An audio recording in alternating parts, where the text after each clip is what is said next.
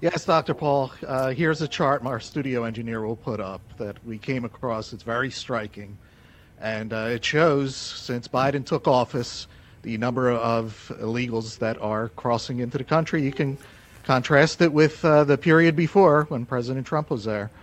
And uh, yeah, this this seems deliberate because I we found a quote from two thousand fifteen, well before he was president, where Biden, he sh- told us his thoughts. He said, quote, "And the wave still continues. It's not going to stop, nor should we want it to stop. As a matter of fact, it's one of the things I think we can be most proud of," end quote. So it's no surprise that uh, this is what Biden has done. And, uh, you know, my personal opinion is when immigration happens like this, it creates big problems because human beings are not the same. And you'll think, you'll hear people, all, yes, yes, we are all the same. Yes, we do have two eyes and two ears and legs and arms. And in America, we should be the, treated the same under the law. We know that's not true, unfortunately. There are plenty of people who are above the law, way above the law. But in America, the people should all be treated the same under the law. But, you know, there's a lot more to being a human being than just the law. Around the world, there are different, uh, in all the different nations, they have different beliefs, different uh, beliefs on government, different cultures. What do they think about freedom? Their social habits, their religious beliefs, how to raise children. So in each nation, you know, there's a common set of beliefs. Even here, when I go out my door today, I, I'm not going to be surprised by what happens. You know, there's a common understanding culture on what happens here. And when we go to another country, if I were to go to Japan, I'd have to adapt. I'm not in America anymore. This is how it's done in Japan. This is what the people here think and believe. And this is what they believe about their government. And I would have to adapt. Uh, so everybody is different in that sense. And, uh, you know, but the left, they're so childish. Oh, you don't like people with different color skin. It has nothing to do with that. You know, it, think of on a very micro uh, scale. Like if my aunts or my uncles or my cousins, people that I love, were to move into my house, forcefully move into my house, there would be conflict. They live differently than I do. They, what they do at eight o'clock, it may be different than what I do. They may eat at different times. And we would come into a lot of conflicts. Now, these are people that I love. I don't want them invading my space. So it has nothing to do with skin color.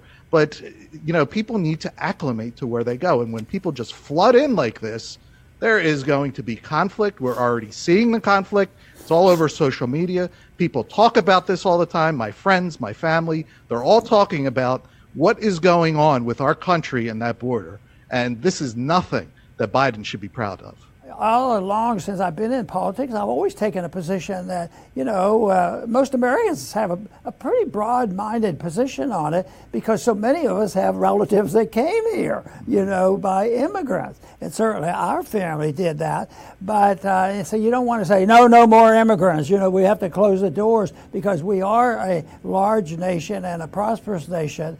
But for some reason, uh, it, it's out totally out of control.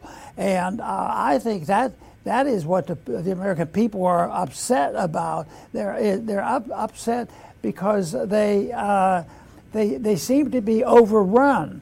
I, I think the word is invasion.